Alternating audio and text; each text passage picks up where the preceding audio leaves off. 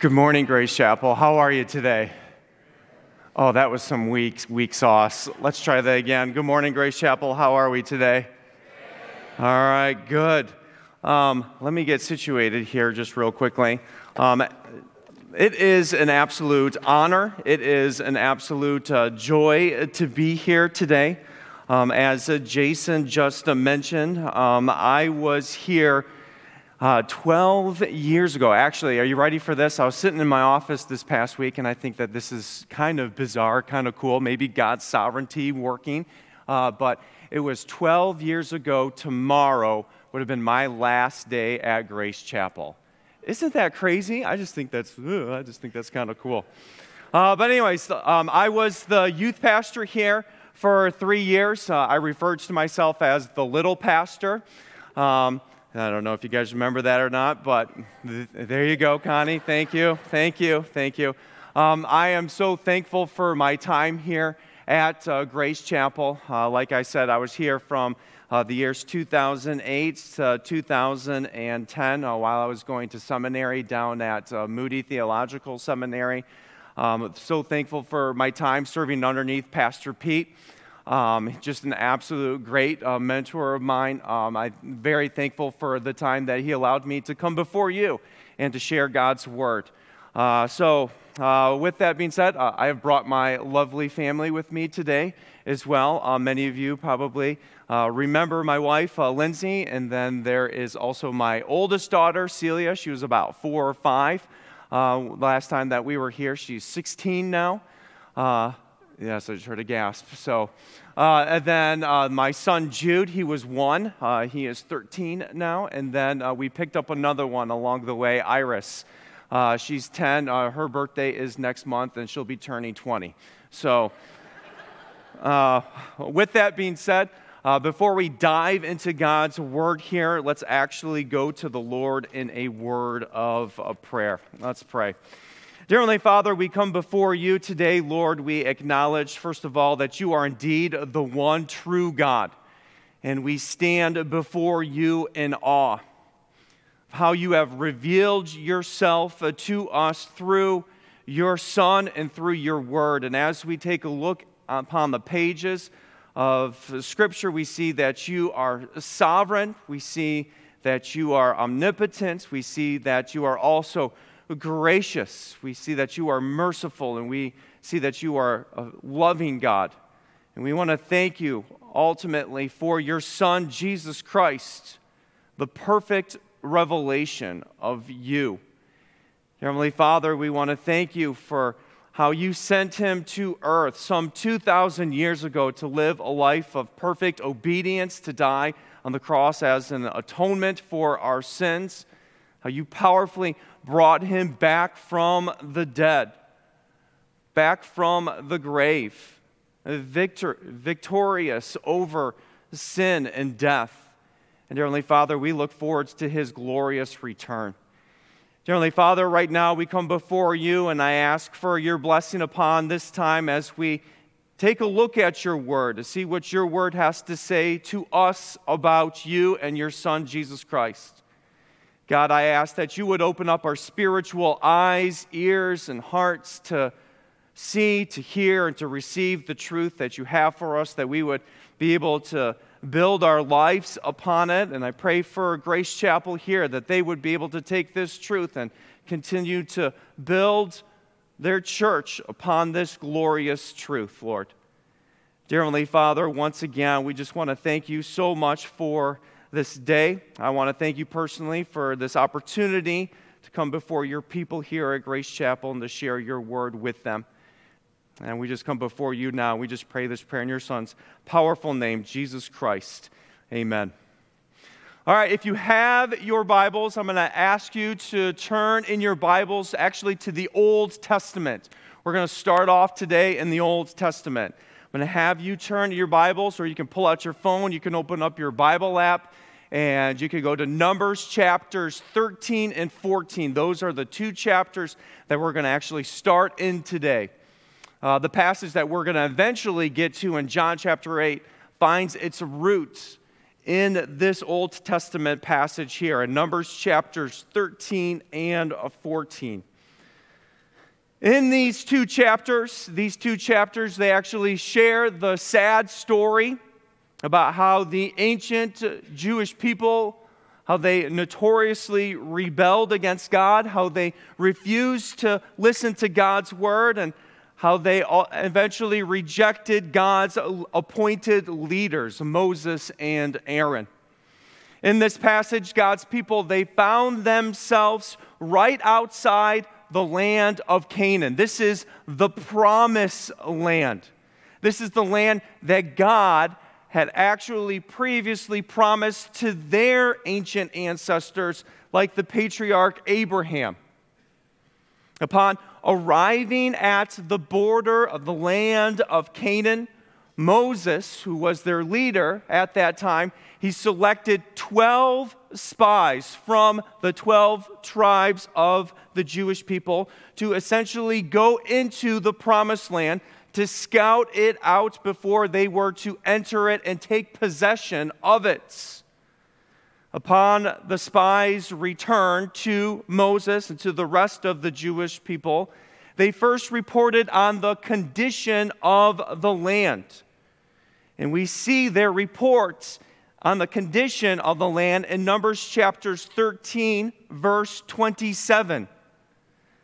It says there, it flows with milk and honey, and this is its fruit. And if we were to jump up to verse number 23, we would see that they had actually taken a sample of some of the fruit from the promised land grapes, pomegranates, and other uh, fruit there. And so essentially, they came before the Jewish people and they said, The promised land, man, it is truly awesome. It is productive. It will, be, it will easily be able to sustain us as a people group, as a nation, as we become a nation in this land. Not only when the spies returned, though, not only did they report about the condition of the land, but the spies also reported back to the Jewish people about the current citizens of the land.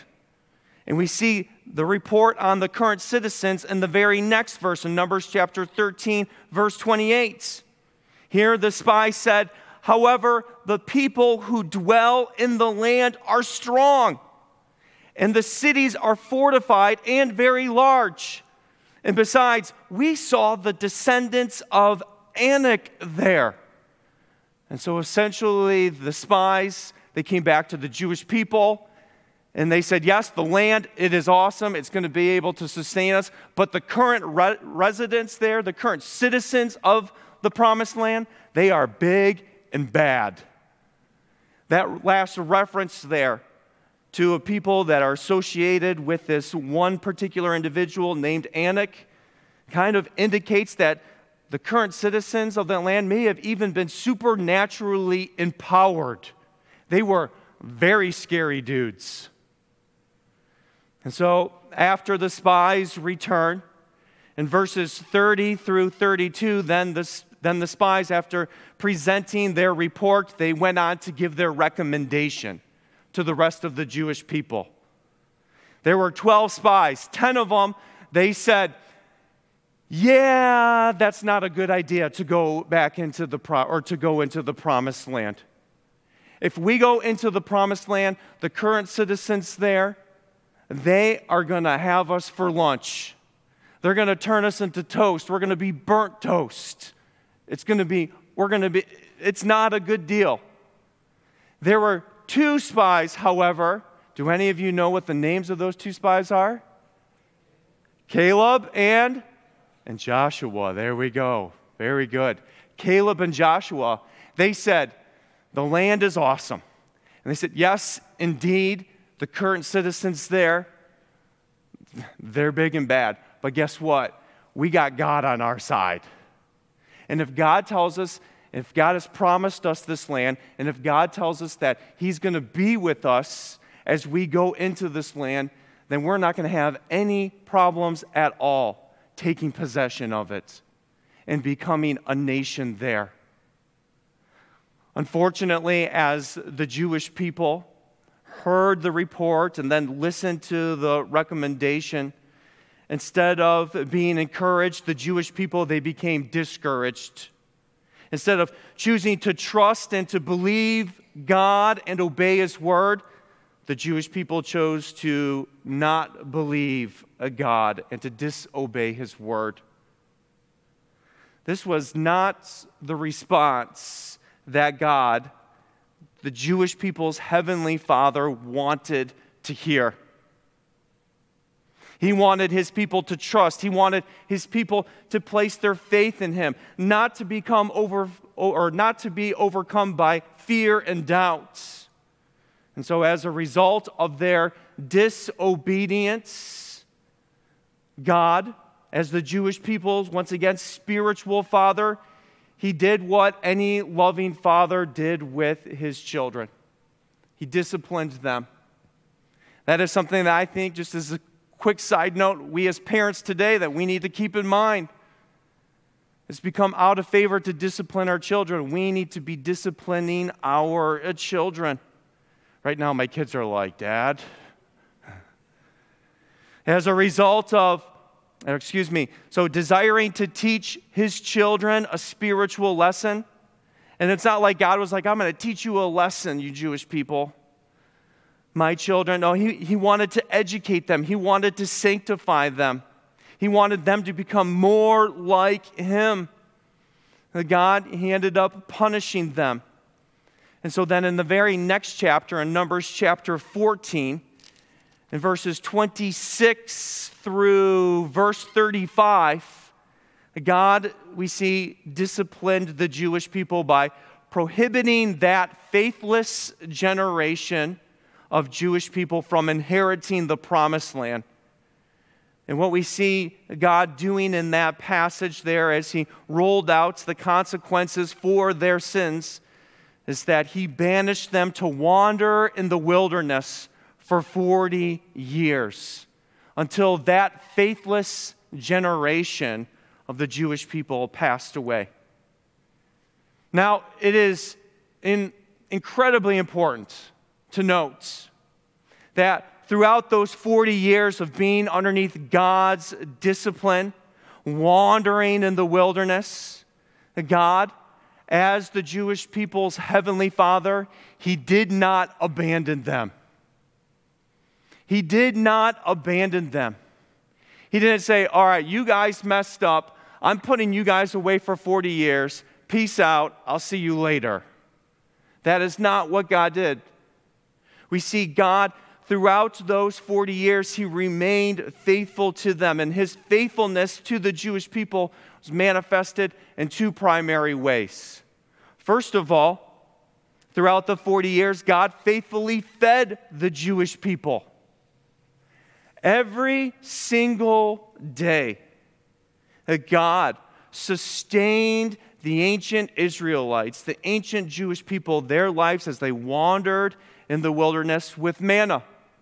This is a bread like substance that literally came from heaven. Arrived at their door, arrived at their doorstep.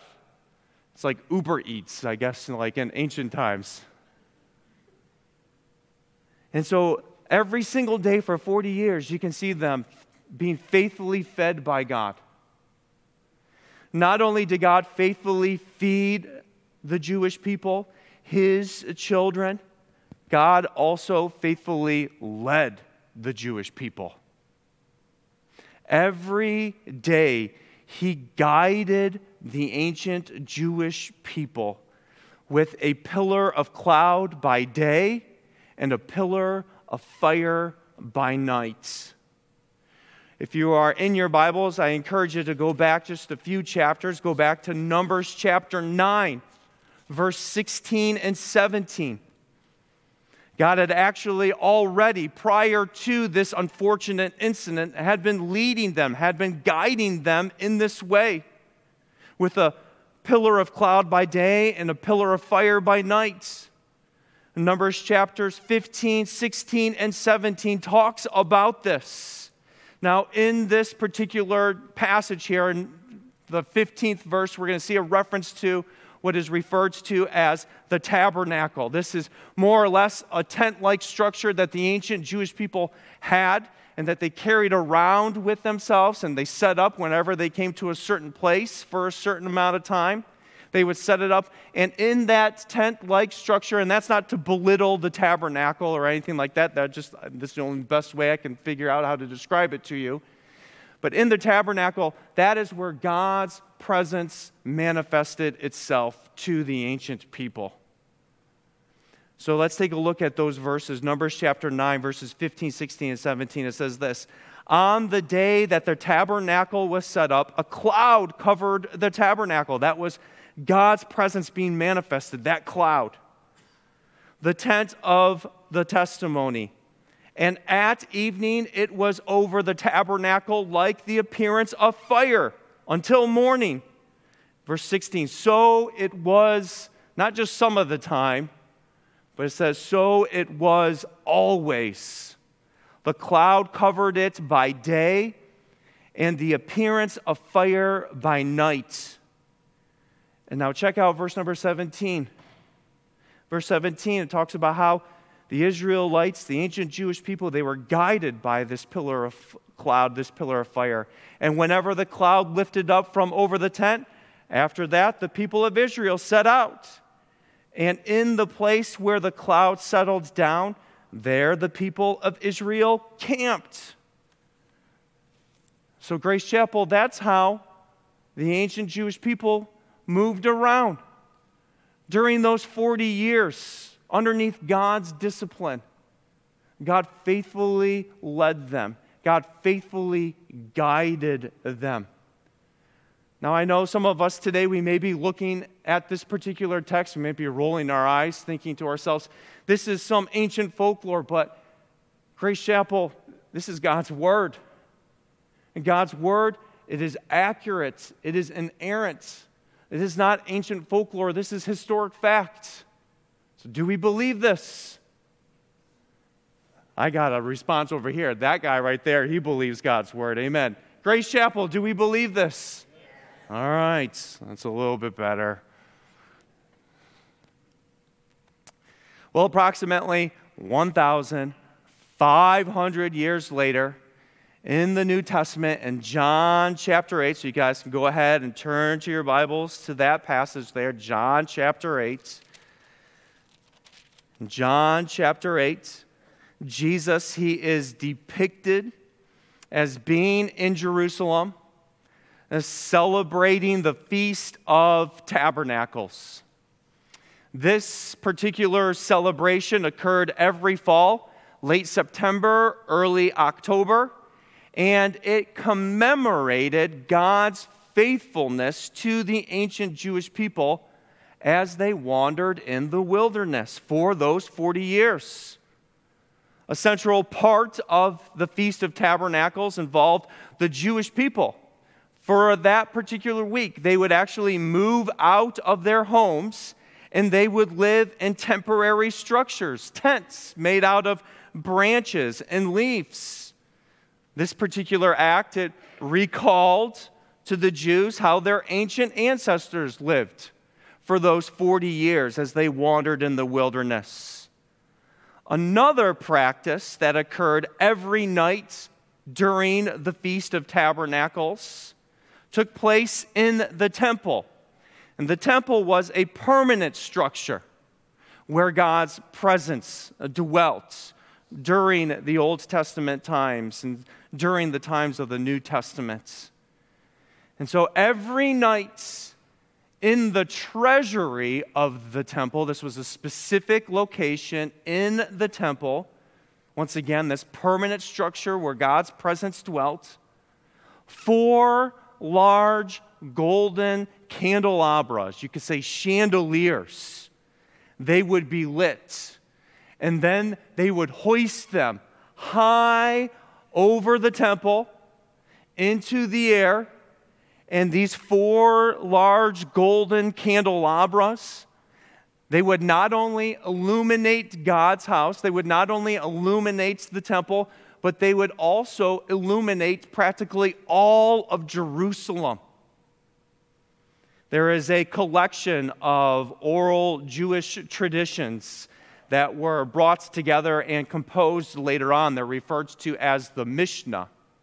And there is a comment in the Mishnah about this particular practice of these four large golden candelabras being lifted up into the air. And it referenced just how bright they were, how much they illuminated all of Jerusalem. And I quote from the Mishnah there was not a courtyard not illuminated from the light.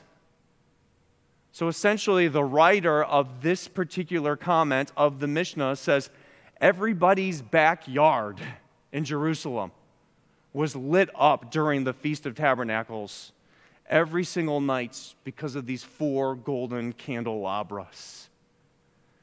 Now, let's see how smart you guys are. I've got a lot of confidence in you. What do you think these four golden candelabras represented? If it goes back to the Old Testament, the time of them wandering around in the wilderness, what do those four golden candelabras represent?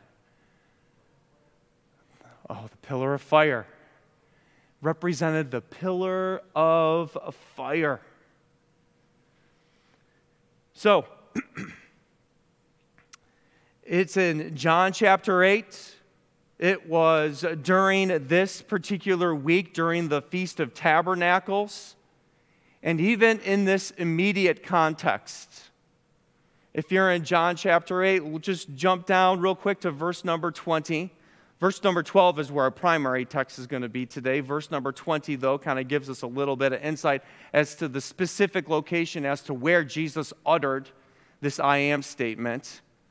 But in verse 20, it says that Jesus said these words, or these words he spoke in the treasury as he taught in the tabernacle. So now go with me to verse number 12. So, in verse number 12, once again, it's in this particular week while Jesus is celebrating the Feast of Tabernacles, and even in this immediate context in the treasury of the temple, where Jesus declared in John chapter 8, verse 12, I am the light of the world. Whoever follows me will not walk in darkness, but will have the light of life with this particular statement here, Jesus is essentially saying, You see these four golden candelabras, and you recognize how they illuminate all of Jerusalem at night. And all of you here, you know how these four golden candelabras, they actually resemble the pillar of fire that guided your ancient ancestors. Well, guess what? I am the one that they foreshadow. I am the one that they prefigured. I am the one that they point to, that find their fulfillment in. I am the one who is able to illuminate the world. And I am the one who was sent to guide God's people, you, throughout your lives here on earth. Grace Chapel, all throughout the Bible, we see this theme, we see this imagery of light and darkness being used to describe and to, or to compare and to contrast good from evil, right from wrong, truth from lies, life from death, righteousness from unrighteousness, godliness from ungodliness. Now, as we take a look at the Bible here and as we slowly but surely work our way through it, one of the things that we are going to quickly see is actually some very bad news. First of all, the Bible describes our world as a spiritually dark place. You, can, you don't have to do this now, you can do this later on. If you turn in your Bibles, or just write this down Ephesians chapter 6, verse 12. Paul there, he says that our world, it is shrouded in darkness. There's like this spiritual darkness that is covering it. And not only is, this, is there this shroud of darkness around our world, but our world, it is being dominated, it is being influenced by spiritual evil forces. As we continue then to work our way through the Bible, the news goes from bad to worse. It says not only is our world a spiritually dark place, but then the Bible begins to talk about who we are in our natural state. And the Bible says that we too are spiritually dark people. In Ephesians chapter 4, verses 17 through 19, those verses there indicates that sin has darkened our minds, making us ignorant of the one true God. It also says that sin has caused us to be set up in rebellion against the one true God. In our natural state, sin has caused us to have this natural inclination, this desire to take part in dark acts and attitudes. And so, Grace Chapel, as we take a look at the Bible, this is what the Bible says we live. This is where the Bible says we live, and this is who the Bible says we are. We are spiritually dark. You could almost say blind people wandering around in a very dark world. If you don't believe the Bible's spiritual assessments of this reality concerning our world, concerning who we are, I encourage you just to turn on the news, right? Or just to reflect back on what has transpired in our world over the last couple of years. We are spiritually dark, blind people in our natural state, wandering around in a spiritually dark world. As we continue to read the Bible, though, yes, we get that bad news, but we also come upon some very good news some glorious news.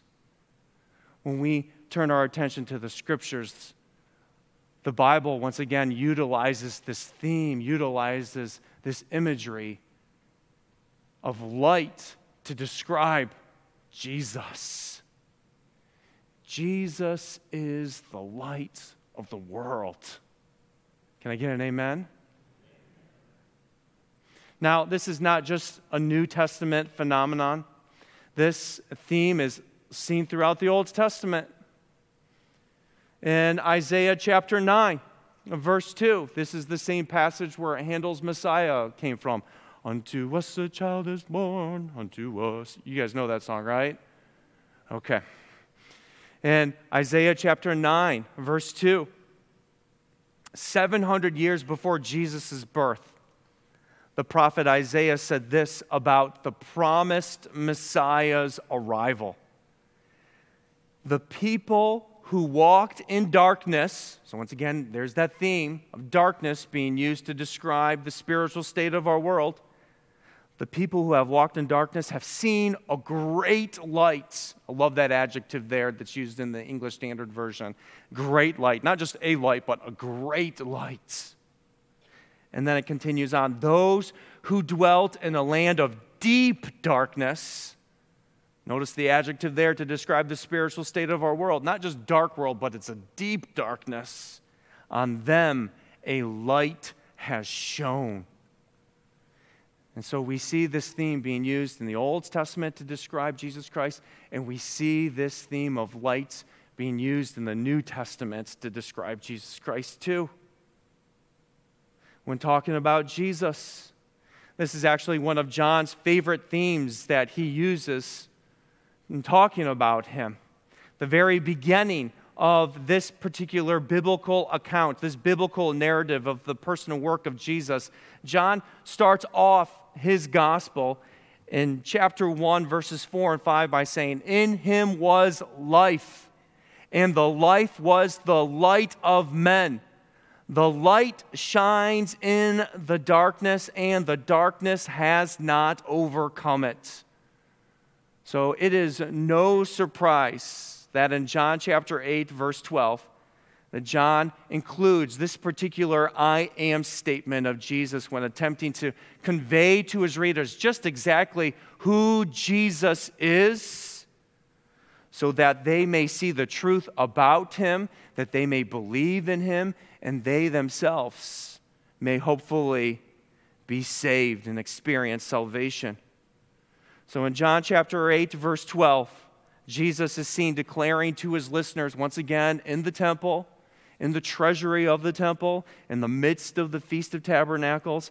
I am the light of the world.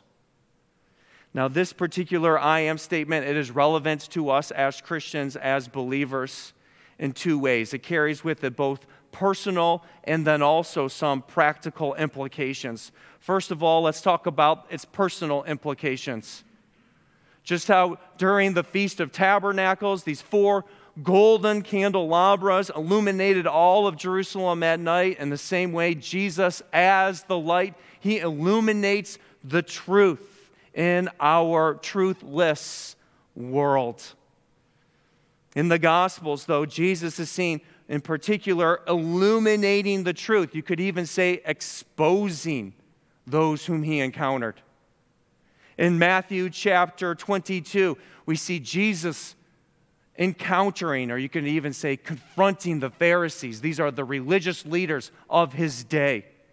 And in Matthew chapter 23, Jesus Christ calls them out. He goes, You guys act like you are these spiritual leaders, but guess what? You are nothing more than blind guides.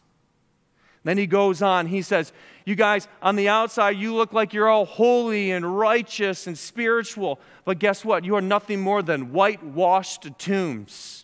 On the outward, you look good, but on the inside, you're full of death, decay, and destruction. And then lastly, he calls out the Pharisees by referring to them as hypocrites. He says, You guys command all the people who sit at your feet, all of your students, to do X, Y, and Z. When you turn around and then you do A, B, and C, you're nothing more than a bunch of hypocrites.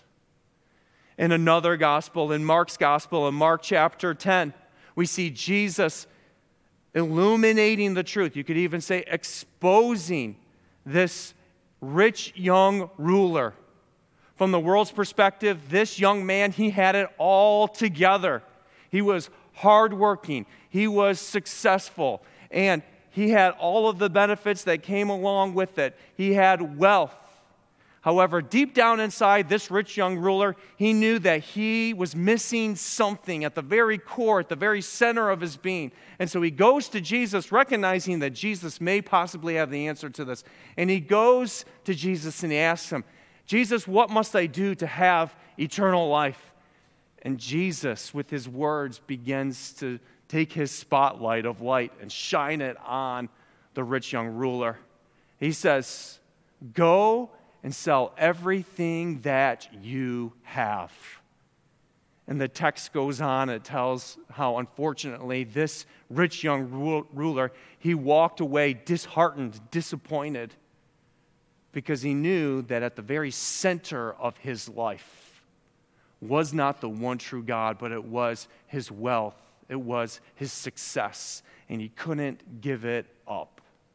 He was exposed one more person that Jesus Christ took his spotlight and shined it upon and exposed. One of my favorite guys in the Bible, it's Peter.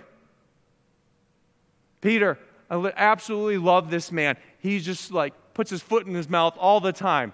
I do the same thing quite frequently. But Peter, just hours before Jesus Christ is going to be betrayed, just hours before Jesus Christ is going to go to the cross and die, Peter's like, Jesus, I'm with you through thick and thin. I'm with you to the very end. In fact, I'm willing to lay my life down to express my allegiance towards you. And Jesus Christ is like, Oh, really? Well, let me tell you this before the rooster crows in just a few hours, you are going to deny me three times. Peter is exposed. That spotlight of truth is pointed directly at him.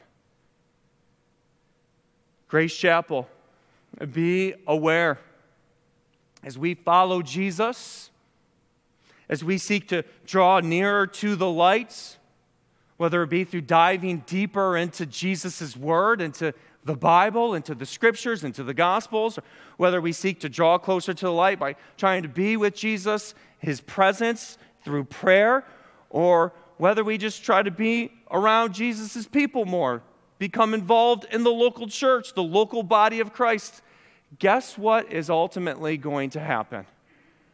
Your life is going to be exposed. That spotlight, that spiritual spotlight is going to shine directly on you at one point, and everybody is going to see who you really truly are. The truth about you is going to be made known. And Jesus, He will expose us for who we truly are. And who are we? We're nothing more than sinners in desperate need of a Savior. In the New Testament, not only does Jesus, as the light, illuminate the truth about ourselves, but we also ultimately see that Jesus, as the light, illuminates the truth. You could say, reveals the truth about the one true God and who he truly is. In just a few chapters, in John chapter 14, Jesus is going to be having this conversation with another one of his disciples, Philip. And Philip's like, Okay, Jesus, we've been with you for quite a while now. Just come on, show us the Father. And Jesus turns to Philip and he says, Whoever has seen me has seen the Father. Philip, I am God in flesh. Colossians chapter 1 verse 19 the apostle Paul he says and this is one of my favorite verses in him speaking of Jesus Christ all the fullness of God was pleased to dwell. Jesus just wasn't 50% God, 50% man. Jesus wasn't even 99.99999% God and then a little bit of man. No, Jesus was entirely God. He was completely divine. And another New Testament passage in Hebrews chapter 1, verse 3, great passage. The writer of Hebrews says that Jesus, he is the exact imprint of God's true nature. So, Grace Chapel, do you want to personally know what Jesus is like?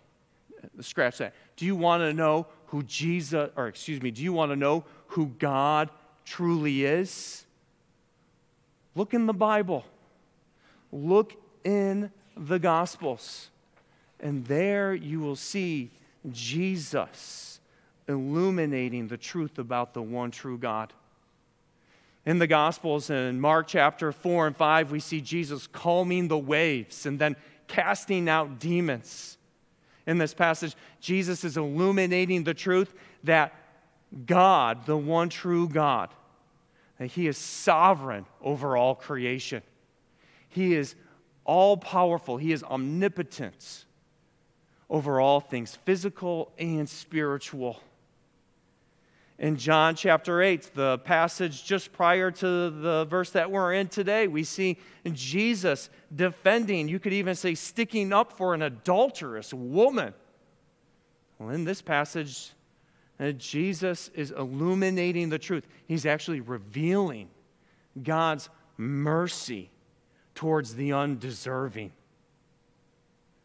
And then at the very end of John, in fact, at the end of all of the Gospels, John chapter 19, we see Jesus Christ dying on the cross as a substitute for sin, paying the divinely imposed penalty price for every single person who has placed their faith, their trust in Him, paying the price for their sinfulness and sin.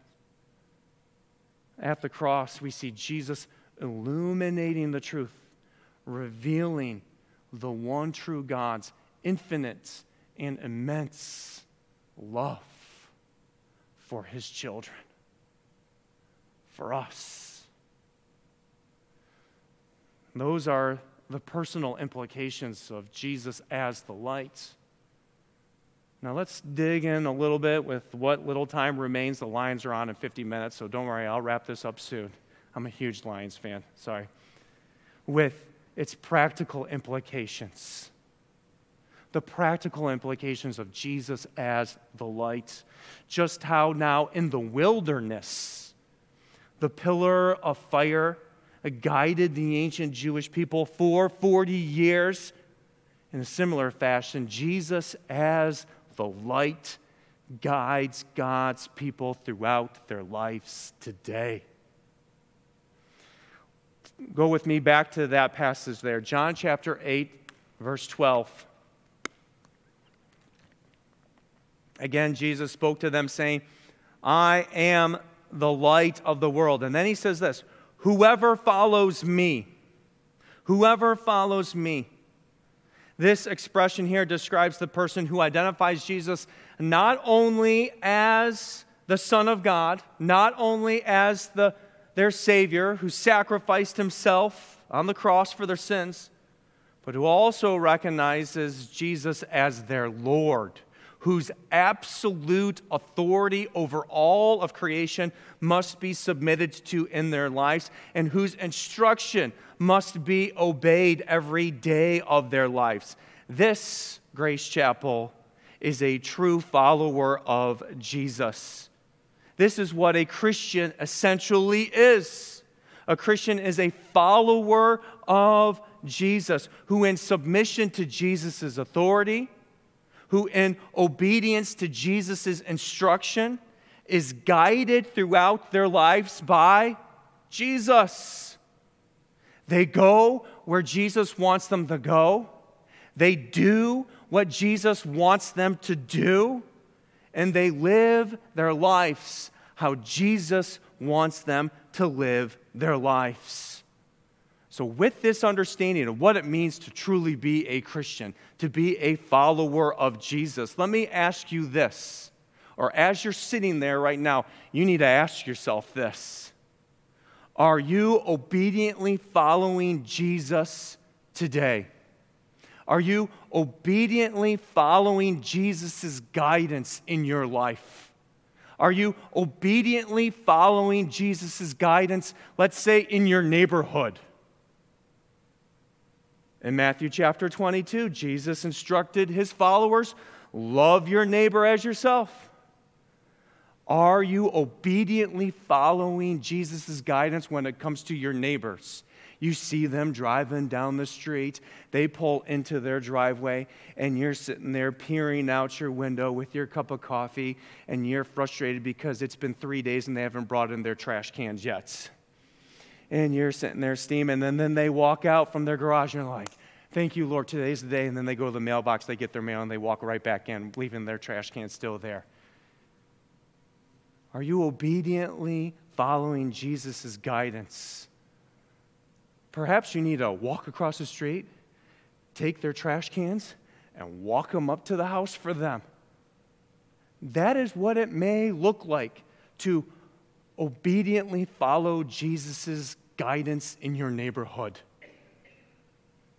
Are you obediently following Jesus' guidance when it comes to your finances, when it comes to your money?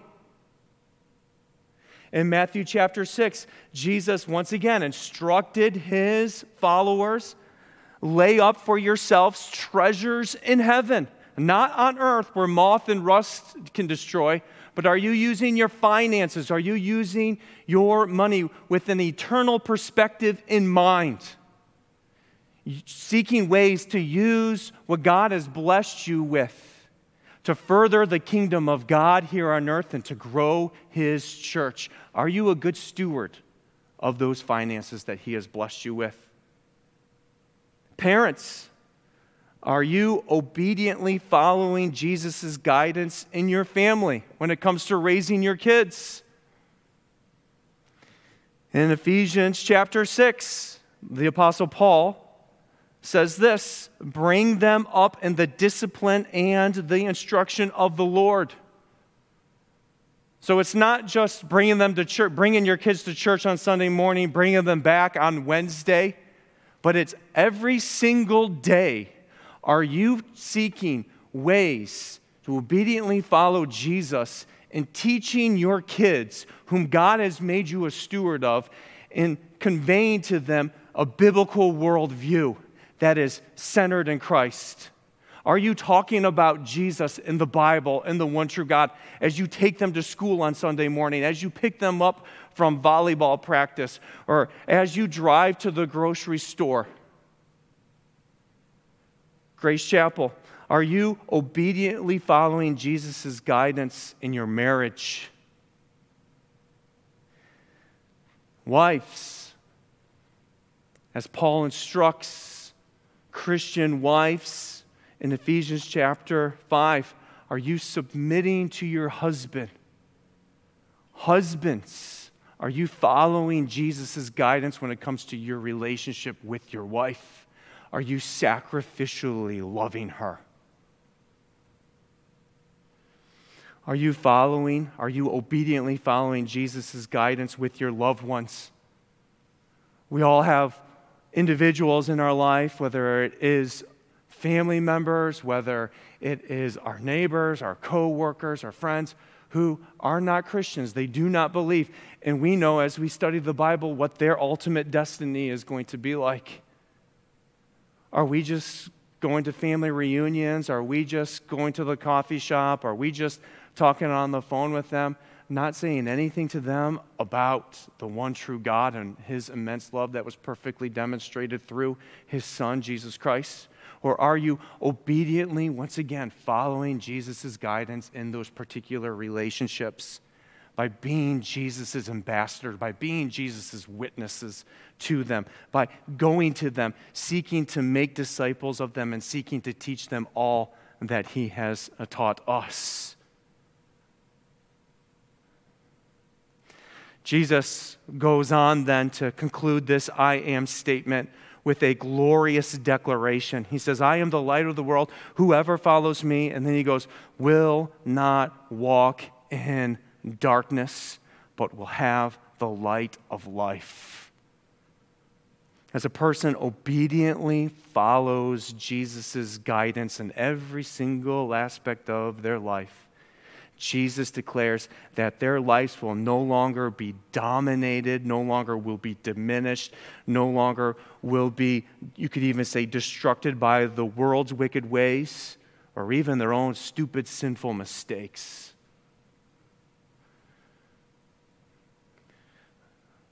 I've had people come to me recently and their marriage is falling apart and they're just not heading in a good direction. Pastor, we want you to fix this for us. I can't fix that for you, but I know who can. It's Jesus.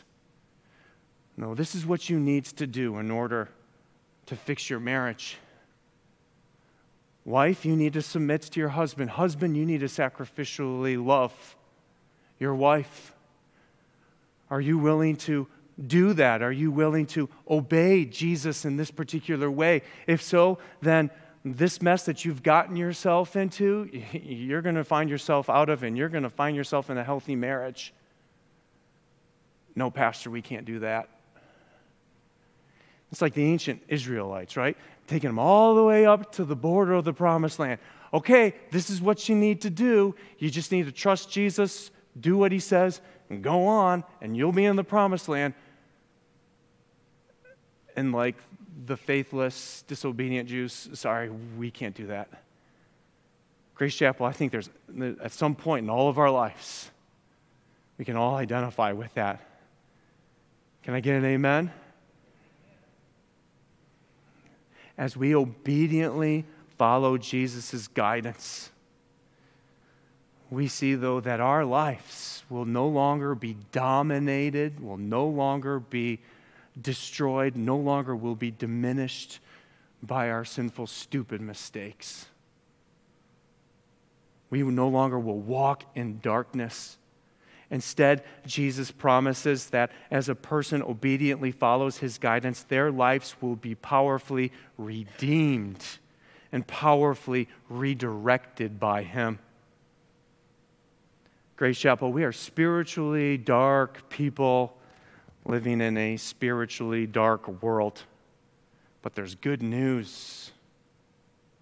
After we've been exposed by Jesus, which is actually a good thing, as we come to recognize the truth about who Jesus is, that He's just not only our Savior, but He's also our Lord, and we submit to His authority. The Bible tells us that Jesus will redeem us by bringing new spiritual life, you could say His light, into our lives. And then, just as astonishingly, as we obediently follow His guidance, the Bible goes on to, tells, to tell us that Jesus' life will progressively shine brighter and brighter and brighter uh, through our lives, illuminating before us, revealing to us the path, the direction, just exactly what God wants us to do, the path that God wants us to take and to go in the Old Testament, following their disobedience and faithlessness, the ancient Jewish people, they spent 40 years wandering in the wilderness. As they wandered in the wilderness, they, however, were not alone. God was faithful to them. He was with them, guiding them with a great light. That was the pillar of fire. For 40 years, the Jewish people learned to follow God, the pillar of fire. And one day, guess what happened? That pillar of fire, God Himself, led His people, His children, the Jewish people, ultimately where God wanted them to go. That was the promised land. In Grace Chapel, Jesus, He is not only the light of the world, but He's also, if you're here today, if you're here today and you're a follower of Jesus, He's the light of your life. And I know you as a community, I know that He's also the light of your church. Now it comes down to this Are you going to trust Him? Are you going to obey Him? Are you going to follow His lead? Yeah, sure. The people out there, the situations from this perspective may look big and bad, might be a little scary, but guess what? God's going to be with you and He's going to get you where you ultimately need to go. Ultimately, for every single one of us here today, that is heaven. I cannot wait to get there. Let's pray. Heavenly Father, we come before you today, Lord. We want to thank you so much once again for this day that you have given us, this opportunity to come together like this, to worship your holy, your magnificence, your righteous name, to gain a little better understanding of just exactly who your Son is as the light.